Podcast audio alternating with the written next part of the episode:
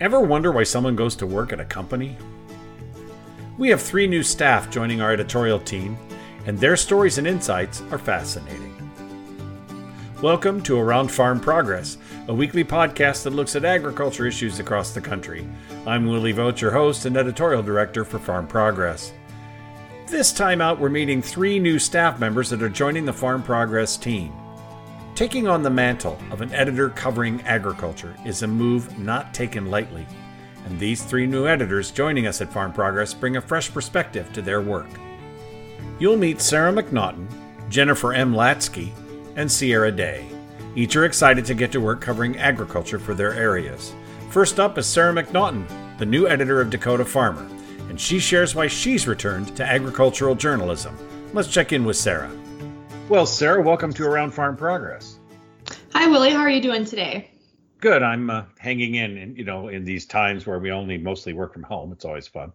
Um, I want to welcome you to Farm Progress, and I guess that's what the point of the podcast this week is to introduce people to some new folks. And you joined us in February, I believe February 1st. And I guess the question I always ask when somebody new comes on into a group is, um, Sarah, why did you apply for a job at Farm Progress? Yeah, absolutely. So I actually used to work um, on a radio station here in the upper Midwest that did a lot of agriculture reporting. I was the farmer, farm and ranch reporter and really just got to cover all aspects of agriculture. Um, and then I kind of went into extension work, working a lot with 4 H youth development, a lot of our STEM programs here in Cass County, which is Fargo, North Dakota. Um, and then this opportunity came up, and I realized I really had missed ag media and ag journalism, and just kind of threw my hat in the ring for a chance to get back into it. And it seems to have worked out so far. so far, so good. We're yeah. uh, almost two months into this, right? Mm-hmm. Uh, but you are you already you have hit the ground running, and your stuff is already appearing online at dakotafarmer.com. What Dakota agriculture is different. Uh, that's the point of the Farm Progress team, is we have different brands covering different parts of the country. What about Dakota agriculture do you find interesting?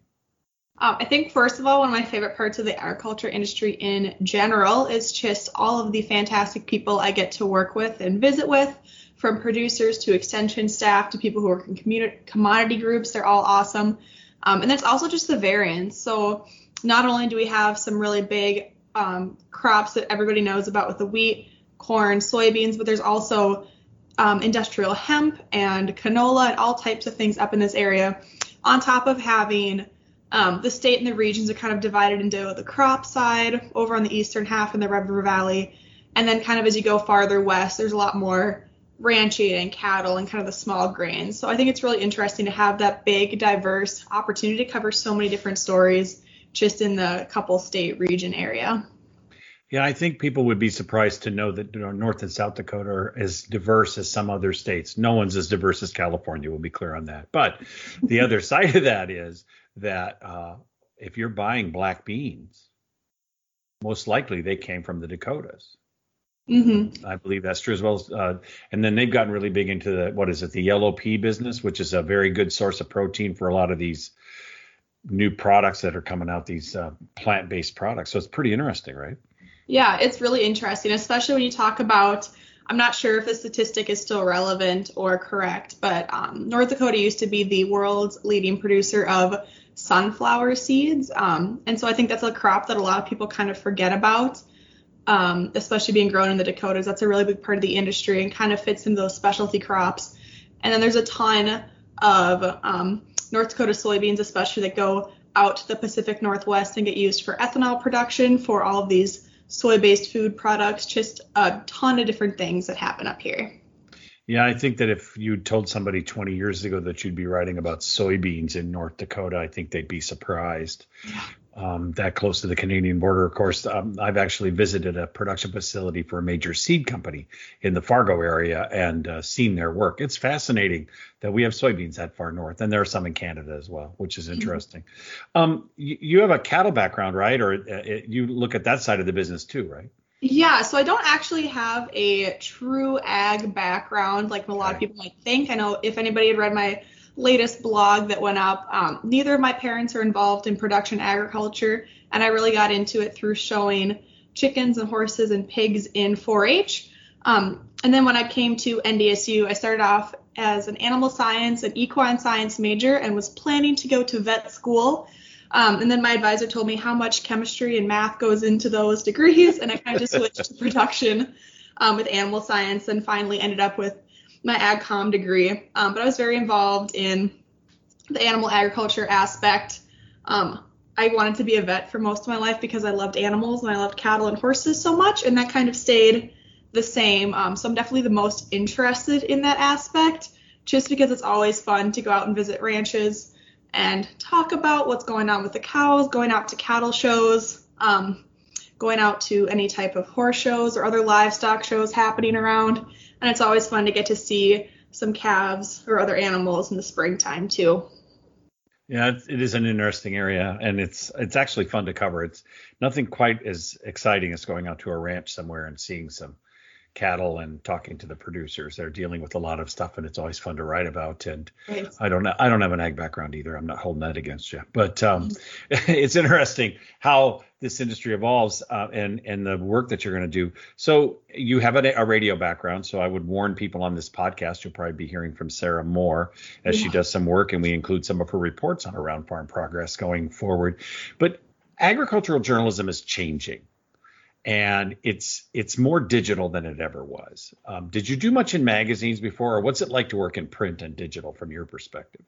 Um, so I was just telling a couple people I was visiting with this last weekend that I'm basically doing a lot of the same stuff I did on the radio, except for now instead of talking about producers, I'm writing about them. Um, but it's kind of a lot of my writing styles too is very conversational because I feel like that's more fun to read a lot of the times. I think especially in this last year, um, I know Farm Progress has mostly been remote work for the most part, but as a lot of more people ended up being remote and working on teams and just staying at home, a lot more things turned digital than I think anybody ever expected to. Um, and that's kind of the trend that I've been noticing and seeing as well is there's a lot more things going digital. There's a lot more presence on social media. Like you might um, not read your local newspaper every day, but you'll probably see a post on your Facebook feed about what happened around the county the last couple days. So I think it's more important than ever to have that digital presence. Yeah, it's interesting and it, it stretches all of us. I'm a tad bit older than you, and it's amazing how much uh, more versatile you have to be in this job versus what when I started and it was mostly just doing magazines. Although I have some radio background, but my experience is that we all have to flex on our jobs in new ways. And uh, you came in at an interesting time. We were nearly a year into the pandemic when you got here. But yes, all Farm Progress editors actually live in the states they cover, and most of them work from actually all of them work from home now, I believe. So, um, so what if uh, you've got a young Dakota farmer reader who's never heard you before talk for a moment? What would you like them to know about you as you start covering more uh, depth, deep. Excuse me. Let me back up and I'll start that again. so, Sarah, as you get into covering Dakota agriculture, you have a moment here. What would you like to tell readers who may not have met you yet what to expect and uh, what you'd like to do for them in the Dakotas? Yeah, um, I think our agriculture industry is one of the least credited industries of anything. Um, and I feel like a lot of people especially in urban audiences, maybe don't understand what all farmers and ranchers and producers actually put into their farms, their ranches, and their livelihoods.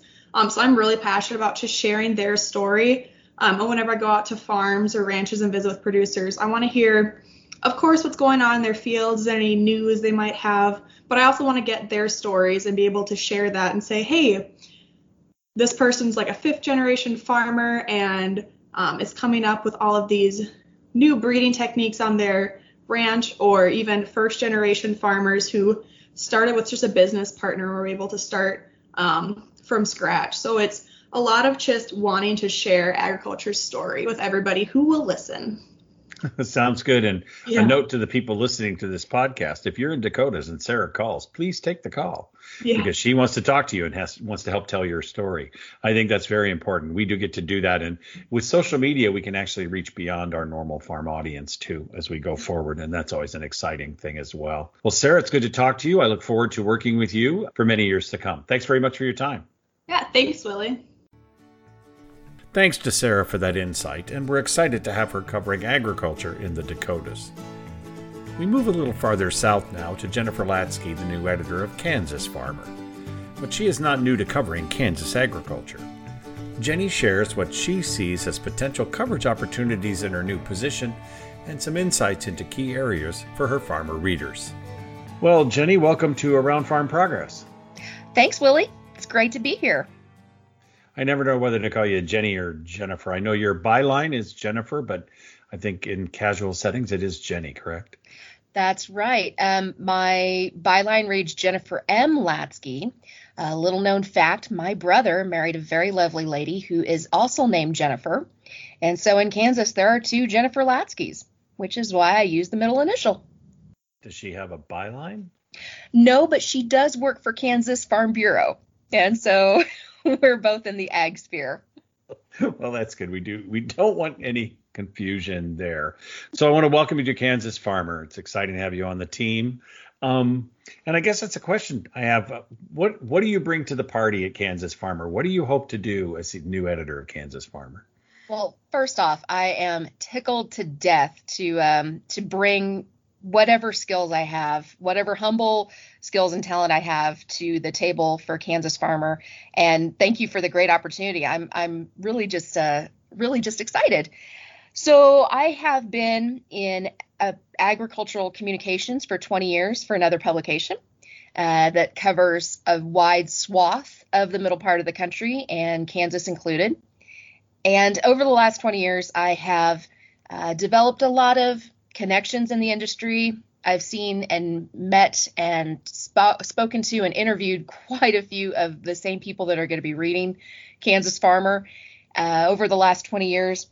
And I'm I'm just really excited to go out there and be sure to give folks the information that they need, not only for their farm profitability, but also for their families. And a lot of times I think we we might forget that we don't just plant crops out here. We don't just raise um, cattle and, and other livestock out here. We raise families. And a lot of the issues that rural Kansas faces are, are things that uh, directly tie back to agriculture. And there's a, a you know there there's a, a, big connection between the people that are producing the food and and the raw materials and the people that are consuming it um, even more so each day. And so I think going forward with Kansas Farmer, I'm of course going to work my tail off to get that good production information so everybody has the right handle on what they need to make the right decisions for their actual farms and ranches.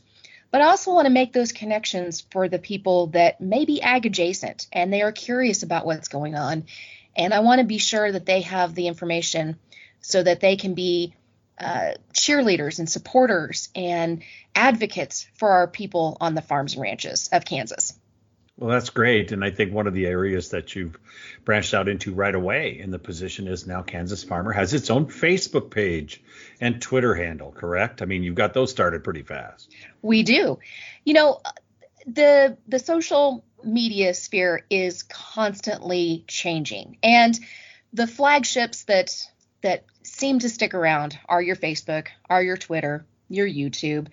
Uh, but there are constantly evolving platforms every single day. And, I, and I, as we look forward into the next 5, 10, 15, 20 years of Kansas Farmer, I believe we're going to, to use those platforms not just to push out content, which is great, that's great, but I also want to use them to inspire some conversations and to really take a pulse of what the readers and the Kansas farmer public are asking or, or looking into in their own operations. You know, anybody that's following Ag Twitter on Twitter, they understand that there are certain topics that come up and and those topics deserve to have a, a story or or some other in-depth analysis into them. And so uh, not just like I said, you know, giving the the daily updates on what's going on and what you need to be aware of, but also what are you thinking? You know, I want to have a conversation and a dialogue with readers. I think it works best in our field if it's not a one-way communication street. I need to know what you're thinking and I need to uh, be able to find the people that can give you the answers. Well, that makes sense, and that'll help a lot. And so, if you're listening and you're in Kansas, follow Kansas Farmers Facebook page, Twitter. We will, however, uh, just to be clear on this, be keeping Jenny off of TikTok. That's just a whole different issue. We're not going to go there. Just going to be clear on that it... right out of the front that no TikTok is happening in Kansas Farmers. We do have a YouTube page. That's the Farm Progress Daily YouTube page, and that's a very vibrant place to see a lot of different things that we're up to. And I think we're going to use media in new ways. That's for sure. So um, you've covered Kansas for quite a while. Um, Kansas has become so diverse as a crop state. I mean, when I started in agriculture 40 years ago, um, you thought of Kansas as waving wheat, and that was pretty much about it. Wheat, chem fallow, the whole ball of wax, right? And today, everything's there. It really is. You know, diversification though has always been around. I'm I grew up in the the edge of the Flint Hills in Kansas. My mm-hmm. family raised registered registered Angus cattle we were a seed stock producer. But my dad and, and grandpa and my, my brother and my mom, they also raised uh, wheat and we had milo or sorghum. We had uh, corn silage, corn for silage. Uh, we also raised alfalfa. There was a lot of diversification because, you know, at any point in time, a lot of it obviously was going through the cattle, but uh, there also was a, a really we we need to it was a, it was good for cash crops too. So I think looking today, you see a lot of farmers that, yes, wheat is always going to be central to their rotations, but it may not be the king of their farm. They're using it to help them with some soil health stabilities. They're using it to rotate between crops. Uh, they're also looking at, you know, in the south, in the southern part of Kansas, we've got a lot of cotton coming in because the cotton companies have uh, developed varieties that will do better in our in our environment with our short with our shorter seasons. We've got a lot of sorghum that is really utilizing the the low water that we have in some spots over the aquifer to the best ability. It's given corn a, a run for its money when it comes to uh, feedstocks.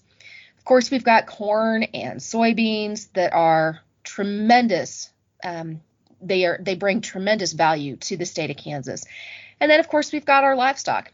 Beef is really the the um, biggest contributor to Kansas by far, but we've got a lot of large dairies that have seen our our state and they're relocating out here because they ha- we have the ground that they can expand on.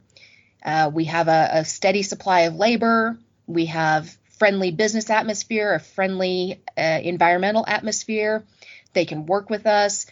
So uh, there's a lot of opportunities. And we're also seeing some folks dip their toes into renewable energy, whether that's the ethanol plants that we have across our state or the wind farms that have popped up in the western half of the state. And those wind turbines, uh, those are providing some incredible infusions of cash to some of these small towns. And and uh, so I think yes, there's a lot more to Kansas than just wheat. We're a lot more than the Yellow Brick Road and Toto. and I think when you go across the state, you're you're going to be very surprised at what you see out the out the window. It is a big change. I mean, it's it's important to watch a state grow and change, but that also means great content possibilities because all those crops have their own management challenges and all those other businesses have their own opportunities. Jenny, we're going to be enjoying watching what you do at Kansas Farmer and following along. I know that people should know that you'll probably be a part of this podcast in the future, whether as a guest, but also as you do your own stories and provide audio. We'll be doing more of that on Around Farm Progress, and we look forward to working with you. You have a great day. Thank you, Willie. We'll see you on the road. Thanks to Jenny Latzke for her perspective, and we know she's already hard at work generating content for Kansas Farmer. And don't forget to like the new Kansas Farmer Facebook page. You can find it by searching from your own Facebook page. If you could pick a great job right now out of college, besides heading home to farm, getting a gig at Farm Progress is a great opportunity. Sure, I'm biased, but it's exciting to welcome a new grad to the Farm Progress team. Sierra Day is the new field editor at Prairie Farmer, and she shares some thoughts she has as she enters her new career. Sierra, welcome to Around Farm Progress. Hi. it's good. Good to have you. You know, you're you're the newest member of the team, one of three new ones we're talking to this week. Uh, I added you as the last interview because I think uh, you're also coming into this job with a little different background. I think this is uh, really your first job out of college, isn't it? Or one of them? Yes, you are correct. This is my first full time big girl job. this is where your parents say you're off the payroll. Anyway, uh, well, congratulations and welcome. And I guess that's the first question. I mean, you you you went to school, you went to Kansas State University, um, and you're back in Illinois, and you're from Illinois. But why did you want to be an ag journalist? Why did you want to get into this business? Yeah, so funny story. If you would have asked me when I was in high school, I wanted to be a veterinarian. Uh, from there, I wanted to be an embryologist. And actually, when I got to Kansas State, I wanted to be a ruminant nutritionist. I was going to go get my PhD in ruminant nutrition, and I was going to make an impact in the industry that way. I think from the, I mean, every time, whether it was a career switch or what have you, I always had this drive to be an impact in the industry. And as I've gotten older, um, and as I got to K State and had the opportunity to take communications classes, I realized how much I enjoyed just the communications aspect of the industry. You know, there's the people that are really scientific um, brained, and that's important in our industry. That's how we prosper. There's people that are really creative, and then there's people right in between. And I had never seen myself as someone right in between until those communication classes at K State and from there, I just, you know, I wanted to do something in communications. I wanted to do something to impact um, producers and farmers or youth, something.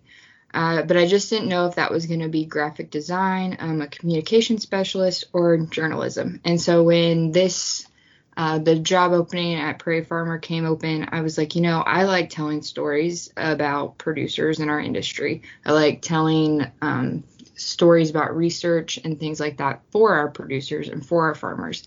So I thought, well, why not? And now we're here. It's pretty good. And remember, as an ag journalist, the, the organic chemistry requirement's a lot different.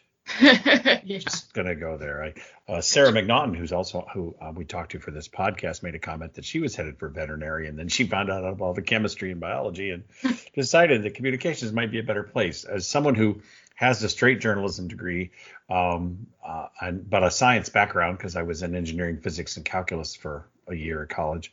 Um, science is fine. I like to write about it. I don't want to do it, so that's all good. so we yeah. get, and that's the best part. I do have a, I do have a, a, a chuckle. Uh, Holly posted uh, news about this opening on Facebook for Prairie Farmer, and someone actually tagged you in yeah. the in the comments and said, Sierra, this job is perfect for you, and we were excited about that. So that's cool. So you're coming to Prairie Farmer, the oldest and longest continuously published magazine brand in the United States, 180 years old. Um, Sierra, you're what are you bringing to the party? Yeah, I think, you know, obviously I'm fresh out of college, 23, and some people may be like, oh, wow, she's young. But I think, you know, um, definitely a different perspective. Granted, you know, the farmer's uh, average age is getting older to an extent, but I think just another perspective of how can we reach our target audience. Um, I still feel like I'm in school when I say that, but like we spent a lot of time with like strategic planning about how can we make our communications plans and how can we engage the reader or engage our audience and so I think just another um, perspective, and you know, granted, social media and things are not necessarily the biggest thing, although it is really important to get like the website and the digital uh, stories out there. Uh, Holly and I have been talking about that, and I'm really excited to see if how we can amp up the social media at Prairie Farmer just a little bit more to get even more engagement on the website. I'm excited about that. So is Holly Spangler, the editor of Prairie Farmer, which that is one of our more vibrant Facebook positions, and so that's exciting to hear, and that's cool. Um, you do have a strong farm background, um, and you've raised cattle, and you've been around cattle quite a bit all your life. But cattle is going to continue to be a part of your life. Can you tell me about that a little bit? Yeah, so like you said, grew up um, 10th generation agriculturalist, and my parents will tell you we have cattle um, because of me. I live and breathe it completely. Um, Dad thinks it's a big expense, and it's the love. Um, for it's my passion. It's my love. It's all about um, what I'm about. And um, with that, my um, significant other and I, Austin Walter, were talking at the beginning of this year and said, you know, how can we impact others in another way just by doing what we love? Um, his family ha- runs a feedlot, and so they, you know, they live and breathe that all the time.